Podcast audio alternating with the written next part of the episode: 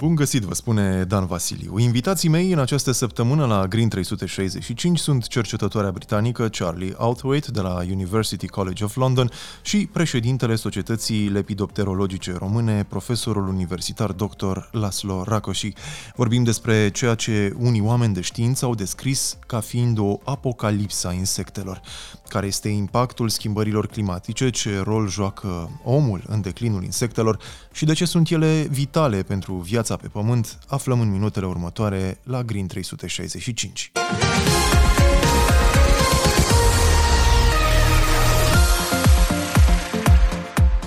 Numărul insectelor a scăzut și cu jumătate în unele părți ale lumii din cauza schimbărilor climatice și a agriculturii intensive, arată un nou studiu realizat de University College of London.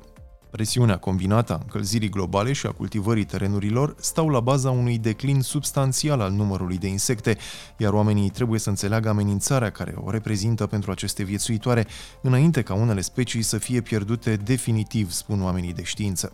Unul dintre autorii studiului, doctorul Charlie Outwaite de la UCL, atrage atenția că diminuarea populațiilor de insecte poate fi vătămătoare nu doar pentru ecosisteme, ci și pentru sănătatea oamenilor și securitatea alimentară, în special din cauza pierderii polenizatorilor. We did find that tropical systems showed much greater reductions in insect biodiversity than temperate systems.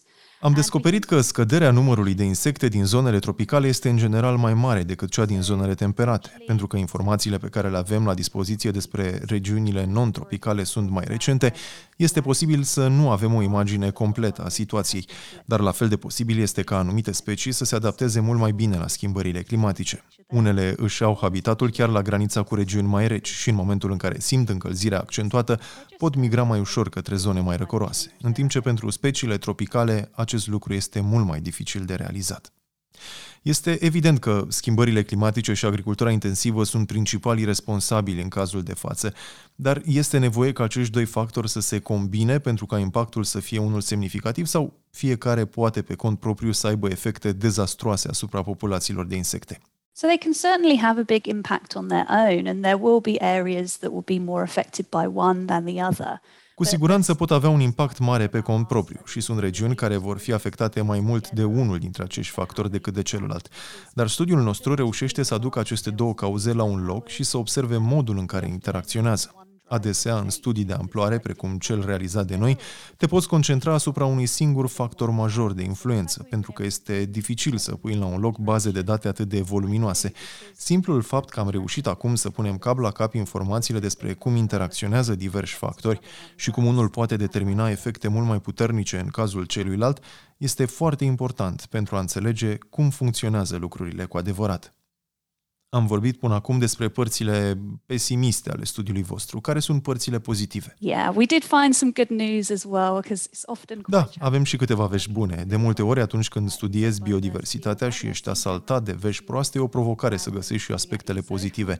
Am descoperit că zonele unde terenurile agricole sunt înconjurate de spații sălbatice în care habitatele sunt protejate, scăderea numărului de insecte este semnificativ mai mică decât în alte părți. Acest lucru ne arată cum putem proteja mai bine insectele care trăiesc în jurul zonelor agricole. Trebuie doar să avem grijă să nu le distrugem acea bucățică de habitat de care au nevoie. Ce ar mai putea fi făcut pentru a îmbunătăți lucrurile? I think there's always stuff that we can do. So there's things that we can do as individuals. Cred că întotdeauna există lucruri pe care le putem face la nivel individual. Dacă avem grădină, trebuie să cultivăm plante native, să ne tundem mai puțin gazonul pentru a păstra cât mai intact acel univers nativ al insectelor. Să fim conștienți de efectul pe care îl au pesticidele și erbicidele pe care le folosim și să încercăm să le reducem cât de mult posibil. Există și lucruri pe care le putem face pentru a proteja biodiversitatea și la distanțe mai mari de noi. Asta înseamnă să fim mai atenți la produsele alimentare pe care le cumpărăm, să știm de unde provin și în ce mod au fost produse. Bineînțeles că impactul cel mai mare trebuie să-l aibă deciziile luate la nivel guvernamental. Politicienii trebuie să se gândească la impactul pe care oamenii îl au asupra insectelor, fără de care ne-am putea regăsi într-o situație dificilă. Este important și ca noi, ca societate, să punem presiune pentru ca aceste schimbări să fie decise la un nivel mai înalt. Crezi că oamenilor le pasă de acest gen de studii? Crezi că le pasă cu adevărat de ce se întâmplă cu insectele și înțeleg importanța lor? I think there is a lot of variation because Cred că situația este destul de variată. Sunt convinsă că există foarte mulți oameni care apreciază și prețuiesc insectele, dar în același timp oamenii sunt și un pic speriați de ele. Pe multe le considerăm ca fiind dăunători. Mereu auzim vorbindu-se despre insectele care atacă recoltele sau despre cele care sunt purtătoare de diverse boli, dar nu auzim foarte multe despre cele care au un impact benefic. Da, știm despre cât de importante sunt albinele, dar mai sunt multe alte insecte care au un rol extrem de important și trebuie să vorbim mai mult despre ele și să-i facem pe cât mai mulți oameni să înțeleagă rolul lor. Pentru că fără acest nivel de conștientizare, cred că ne va fi foarte greu să schimbăm ceva. Mulți oameni de știință vorbesc despre o a șasea extincție care s-ar petrece chiar acum sub ochii noștri. Împărtășești acest punct de vedere? I think it's really important um, to consider this fact Cred că este foarte important să luăm în considerare acest aspect pentru că un nivel foarte mare al biodiversității este amenințat. Am văzut schimbări dramatice nu doar pentru insecte, ci și pentru alte specii. Din punctul meu de vedere, este totuși greu să fac o astfel de declarație tranșantă când informațiile pe care le deținem sunt totuși destul de limitate. Există anumite regiuni și anumite circumstanțe în care putem spune cu siguranță că are loc un declin semnificativ. Sunt multe specii care sunt în pericol de dispariție și ar trebui să fim îngrijorați. Dar să spunem că suntem în mijlocul unei a șase extinții sau că suntem martorii unei apocalipse a insectelor, nu cred că este cel mai indicat lucru, atât timp cât nu avem datele științifice care să susțină acest lucru. Știm că foarte multe specii trec prin momente dificile și acesta este lucrul asupra căruia trebuie să ne concentrăm. Putem să vedem acest lucru și din informațiile pe care le deținem în prezent și probabil că lucrurile stau și mai rău decât ne putem imagina. E important ca aceste lucruri să ajungă cât mai des în buletinele de știri pentru ca oamenii să conștientizeze schimbările care se petrec, dar în același timp trebuie să avem grijă cum comunicăm aceste schimbări. Am ascultat-o pe cercetătoarea britanică Charlie Outwaite de la University College of London.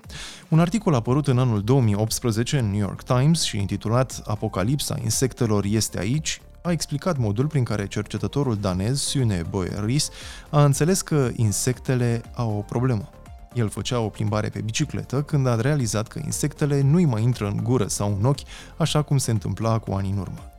A făcut un apel către public pentru a monitoriza călătoriile care se fac prin țară, contabilizând mai exact numărul de insecte care se izbesc de parbrizul mașinilor. Și rezultatul a fost cumva cel așteptat. Numărul insectelor a scăzut dramatic. Articolul din New York Times cita și un studiu german din 2016 care arăta că, măsurate după greutate, populațiile de insecte zburătoare din rezervațiile naturale ale Germaniei au scăzut cu 75% în ceva mai mult de 27 de ani. În aceeași perioadă, România se mândrea cu biodiversitatea sa, dar doi ani mai târziu, lucrurile aveau să se schimbe dramatic, spune profesorul universitar doctor și președinte al Societății Lepidopterologice Române, Laslo Racăși. Se întâmplă asta pentru că s-au cumulat mai mulți factori care duc la declinul insectelor pe plan mondial. În primul rând este acumularea noxelor și când spun noxe, tot ce înseamnă pesticide care s-au acumulat și pe care și insectele în timp le acumulează și efectele lor, cu toate că sunt cunoscute mai de mult, efectul cantitativ referitor la biomasa insectelor se cunoaște abia de vreo 7, 8, maxim 10 ani. Adică declinul biomasei insectelor, nu a numărului de specii în primul rând, ci a biomasei, a greutății corporale a tuturor insectelor luate la un loc. Asemenea studii s-au făcut în mai multe țări, nu foarte multe țări, în mai multe țări, dar nu foarte multe. Se repetă acum și în alte țări unde nu s-au făcut și, din păcate, concluziile și rezultatele acestor studii sunt identice. Declinul biomasei insectelor este îngrijorător, mai mult decât îngrijorător. În arii protejate, unde ar fi trebuit să nu se întâmple nimic negativ, declinul biomasei insectelor ajunge până la 70% în câteva locuri din Germania. Am crezut noi, încă în urmă cu vreo șapte-opt ani, că România are o situație specială, unde biodiversitatea este aproape cum ar fi raiul pe pământ. Și am crezut acest lucru. Am făcut filmări cu colegii din Germania, unde exemplul negativ era China și Germania și exemplul pozitiv era România, respectiv centrul Transilvania, aici în prejurimile Clujului.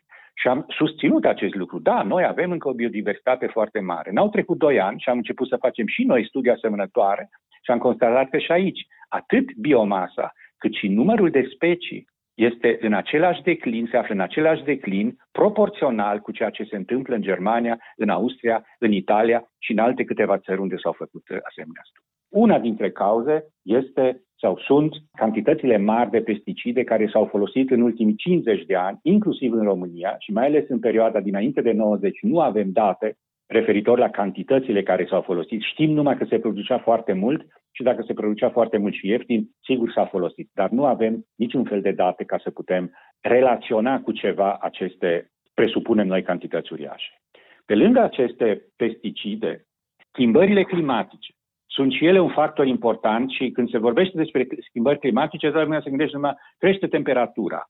Da, crește temperatura medie, dar temperatura aceasta, crescând temperatura medie, anumite specii sunt împinse dinspre sud, spre nordul continentului, altele, și aici sunt problemele cele mai mari, sunt împinse pe altitudine mai sus decât au fost ele acum 30 de ani sau 20 de ani. Și pentru multe specii, acest etaj altitudinal superior nu mai există. Nu au unde să urce mai sus ca să-și găsească condițiile de temperatură prielnice. Pentru că deja ele sunt și Carpații noștri au exact această limită unde nu au unde urca mai sus ca să-și găsească condițiile optime de viață. Și schimbările climatice de, ale mediului mai fac multe alte lucruri. Și vă dau un alt exemplu. Încălzirile foarte timpurii, dispariția aproape completă a iernilor adevărate. Face ca, în timpul iernii, multe dintre speciile care iernează, adică stau sub formă de larvă sau chiar sub formă de adult, se trezesc din amorțeala aceasta hibernantă, consumă energia pe care o au și au acumulat-o prin hrănire, consumă aceste substanțe de rezervă, se trezesc o dată, de două ori, de trei ori poate, deci și în decembrie, și în ianuarie, și în februarie, pentru că avem temperaturi mari, ca și în timpul primăverii. Și aceste temperaturi fac ca ele să iasă din perioada, din, din faza aceasta de amorțire, de, de diapauză de iarnă. Și atunci, consumându-și energia și rezervele, când vine primăvara, nu mai au energie suficientă, nu se mai reproduc sau dacă se reproduc, numărul de ouă pe care le produce o femelă este foarte redus. Și de la un an la altul acest fenomen se repetă și contribuie la un declin masiv al speciilor de insecte. Care este mai departe impactul asupra biodiversității în general? Impactul va continua atâta vreme cât nu schimbăm ceva din distrugerea mediilor de viață. Vedeți și acum, ne aflăm într-o, în Europa într-o situație foarte critică. Războiul din Ucraina aruncă în față probleme energetice, aruncă în față probleme alimentare. Sărim repede să găsim soluții. Această repeziciune o vom regreta. Arăm cât mai mult pentru a substitui lipsa de alimente. Agricultura este, este extrem de expansivă. Arăm, deci distrugem medii de viață care n-au fost niciodată terenuri arabile, care au fost pajiști sau pășuni sau tufărișuri unde s-a menținut biodiversitatea. Deci distrugem în continuare suprafețe mari de habitate naturale și seminaturale. Și acest lucru va duce în continuare la declin. Cantitatea de pesticide nu scade, tocmai pentru a spori producția agricolă, se folosesc în continuare foarte multe și toate acestea, cumulate cu încălzirea climatică globală, va, va duce în continuare la declinul biomasei insectelor. Ce se va întâmpla cu acest lucru? Pentru că suntem ignoranți cu toții. Pentru că nu ne pasă. Noi nu simțim că se schimbă ceva de la o zi la alta, de la un an la altul. Micul nostru dejun este la fel de bun, așa cum a fost și ieri și alaltă ieri sau anul trecut. Numai că ceea ce noi nu vedem este fragmentarea, ruperea acestor numeroase verigi din lanțurile trofice existente și cândva, poate peste 20 de ani, poate peste 30 de ani, dar părerea mea că nu vor trece 30 de ani, când colapsul va fi atât de mare încât o mulțime din produsele pe care astăzi le apreciem foarte mult nu vor mai exista. De exemplu, dispar polenizatorii. Un număr mare de insecte este reprezentat de polenizatori. Fără polenizatori nu vom avea o mulțime de alimente. Și s-au făcut asemenea scenarii realiste în câteva mari lanțuri de magazine din Germania, Italia, Austria și Elveția. Și au scos într-o duminică toate produsele alimentare care depind de polenizator, de albine sălbatice, de, de fluturi, de gândăcei și așa mai departe. Și luni au început să vină cumpărătorii și au văzut trei sferturi din rafturile acestor supermarketuri goale. Și atunci s-au întors și au văzut explicația pe panouri. Asta se va întâmpla în momentul în care nu mai avem polenizatori. Și atunci oamenii au înțeles ce înseamnă polenizatorii, că da, ei dacă dispar, nu vom mai avea alimente, o parte din alimente, majoritatea alimentelor. Dar, repet, suntem ignoranți, nu suntem informați și atunci nu ne pasă. Credeți că, de fapt, această ignoranță este, de fapt, cel mai mare pericol pentru insecte și pentru biodiversitate în general, pentru că agricultura intensivă ar putea fi ținută sub control dacă există voință politică, de exemplu. Schimbările climatice, pentru schimbările climatice s-ar putea face în acest sens, dar pentru ignoranță, în afară de educație, ce s-ar mai putea face? Corect. Părerea mea este că ignoranța este pericolul numărul unu. Și în afară de educație, nu se poate face nimic. Deci educația este cheia. Ridicarea nivelului de înțelegere al populației referitor la tot ce înseamnă natură. Atunci când vom... Vedeți acum dacă construim o piramidă, în vârful acestei piramide avem aspectele economice, avem uh, aspectele de sănătate, avem infrastructura, avem învățământul, cultura, religia, tot ce vreți. Iar ultima treaptă din această piramidă este întotdeauna natura. Și când încep să se termine resursele financiare din, de la treptele mai sus menționate, de unde să mai luăm bani? Tot pe jos de acolo, de la mediu, de la natură, și așa nu le trebuie. Atât timp cât această concepție, această mentalitate nu se va schimba, iar problemele naturii, ale mediului, vor fi plasate sus, în vârful piramidei, până atunci vom avea în continuare probleme, iar planeta se năruie încet. Cred că un exemplu elocvent al uh, ignoranței este cel pe care dumneavoastră l-ați uh, prezentat în diferite rânduri, cel al, uh, al băstrălului Transilvan și povestea din 2016. Da, sunt multe exemple. Acesta este poate cel mai carismatic, când, de fapt, este vorba de unicate. Este vorba de, avem și plante, avem și specii de fluturi, sigur că da, și multe alte grupe de, de viețuitoare, în care România este bogată. Avem norocul acesta că avem o poziție geografică privilegiată, avem o diversitate mare de medii de viață, în care, de-a lungul timpului, în milioane de ani de evoluție, s-au format așa numitele specii unice, endemice. Acestea, din păcate, în afară de specialiști, nu le cunoaște nimeni. Iar ele sunt standarde, sunt ca și niște embleme, ca și niște nestemate pe care ar trebui să le scoatem în față să le cunoască toată lumea, iar zonele acelea unde ele există, locuitorii de acolo să fie mândri că există așa ceva acolo, adică unicate, pentru care mulți turiști care au idee și care simt natura vin din toate colțurile lumii. Pentru acest albăstrel transilvan, care se găsește numai în Transilvania, în foarte puține locuri, în fiecare an vin din toate colțurile lumii, din Japonia, din Europa, din multe țări, din America de Nord, Uh, și din Australia, naturaliști, iubitori ai naturii, ca să-l vadă, să facă două, trei fotografii.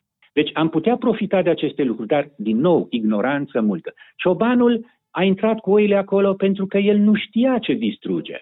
Dar primarul, care știa ce are acolo, pentru că este un sit Natura 2000, nu i-a atras atenția. Nu i-a atras atenția nici după ce am ridicat mass media împotriva primarului și a ciobanului, nu s-a întâmplat nimic. Și astăzi Săptămânile trecute am fost din nou acolo, stâna este tot acolo și aceste oi distrug în continuare acel, acea unică populație care era acolo. Acolo nu mai există fluturașul albăstrelul transilvan. Îl știm în alte câteva locuri, dar pericolul este același. Vine o altă stână cu un alt proprietar de oi, cu un alt cioban care nu va ști și va distruge și acele locuri. Ultimele, singurele din lume. Ați spus că în 30 de ani ne-am putea aștepta la niște efecte dezastroase ale acțiunilor noastre din uh, prezent, dar ce am putea face în acești 30 de ani? Da, eu sunt încrezător în acești următori, tre- următori 30 de ani și vă dau un alt exemplu de ce sunt încrezător. Cu vreo 20 de ani în urmă am descoperit un, o altă situație unicat aici, uh, aproape de Cluj, într-un sit pe care l-am făcut apoi sit Natura 2000, se numește Dealurile Clujului Est. Acolo am găsit unicul loc din lume în care își dau mâna patru specii de, de fluturași albaștri, protejați de Uniunea Europeană. Și atunci am reușit să constituim un sit Natura 2000. Sunt opt comune și am umblat de la un primar la altul să le explicăm ce important sunt acești fluturi și ce trebuie făcut ca ei să rămână acolo și, și această comunitate de fluturi va putea ușura viața comunităților umane și chiar să-i facă cândva fericiți. Ei, ziceau primarii, pe noi nu avem nimic aici, domnule. Nu au ce să le dăm dacă vin oamenii. Spuneți că vin pentru fluturi. Zic, da, vor veni pentru fluturi, pentru plante, pentru fânațele acestea frumoase, pentru pășunile pe care le aveți acolo și vom găsi și alte lucruri interesante pentru, pentru a-i atrage pe turiști, pe turiștii iubitori de natură. Noi nu avem nimic să le arătăm, noi nu avem nimic să le dăm, spuneau ei. Au trecut mai bine de 15 ani de când în fiecare săptămână sau în fiecare lună, eu sau colegi de-ai mei, mergem acolo. Am ținut sute de conferințe. Unii au înțeles, mulți au înțeles, unii n-au înțeles sau n-au vrut să înțeleagă, dar majoritatea au înțeles.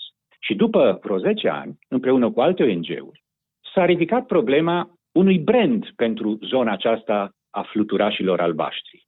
Și populația a avut de ales între castelul de la Bonțida cu renumitul Electric Castle și alte activități culturale care se desfășoară lunar la castelul de la Bonțida, au avut de ales între casele din tuf vulcanic, dintr-o piatră, uh, care sunt două sate extrem de pitorești, extrem de frumoase, construite din acest tuf vulcanic.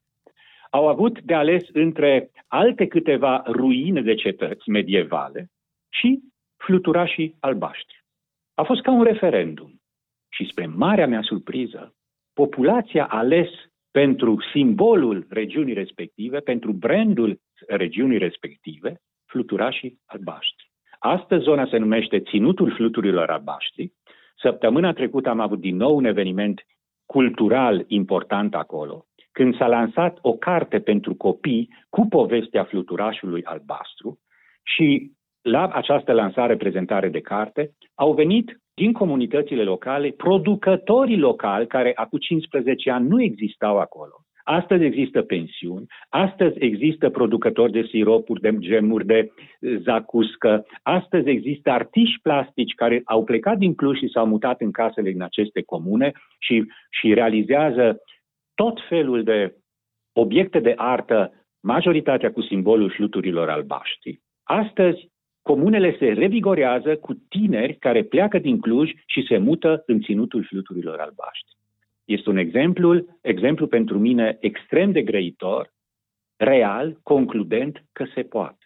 Numai că înseamnă acest se poate o muncă a câtorva, câtorva oameni care, cu ghilimele spun asta, să-și piardă timpul ca să-i lămurească pe toți ceilalți cât de importantă este natura și cum te poți bucura și cum poți profita de toate minunile acestea ale naturii, pe care aproape fiecare zonă interesantă și care nu s-a distrus până acum prin agricultură sau prin infrastructură exagerată, adică mă refer aici la uh, localit la construcții civile sau administrative sau orice altceva.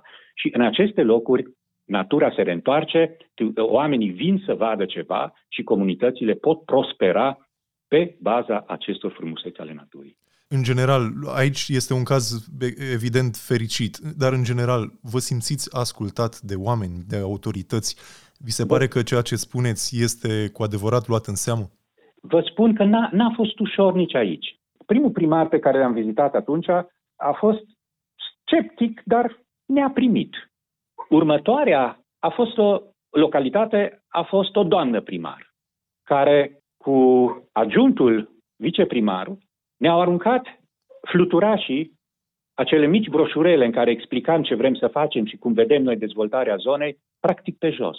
Ne-au defăimat, ne-au jignit și n-au vrut să audă de noi. Nici până astăzi, acolo nu putem face nimic, pentru că partea aceasta administrativ-politică n-a avut interes, nu și-au dorit, aveau alte interese turme mari de oi, de vite care se pășuneze acolo și care au simțit că intră cu, dacă intrăm noi acolo, va fi un conflict între noi, cei care încercăm să ocrotim naturii și, natura și să facem ca comunitatea să beneficieze de un ajutor prin natură în care toți sau majoritatea oamenilor să, să profite, nu numai câțiva mari proprietari și cei care au ajuns la bani, pentru că dacă lucrurile se dezvoltă așa cum facem noi, vedeți, profită o mulțime de oameni.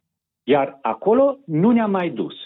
La vreo 10 ani după ce am început această uh, activitate, am făcut niște chestionare foarte simple, cu întrebări absolut banale despre natură, cunoștințe despre natură, despre speciile care sunt uh, în zonă, de la căprioară la vulpe și așa mai departe, și ne-am dus și în această comună.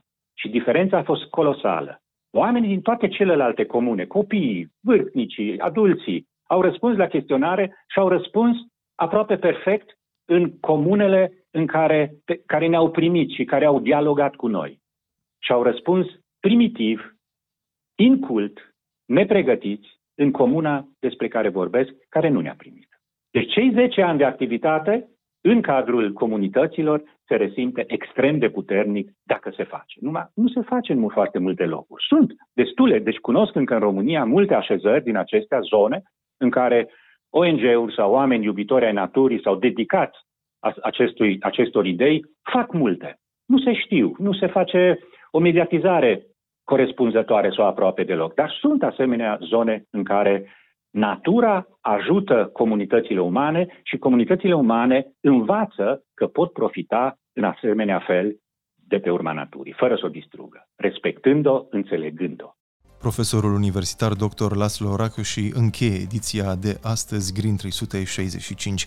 Eu sunt Dan Vasiliu, ne reauzim săptămâna viitoare. Toate cele bune!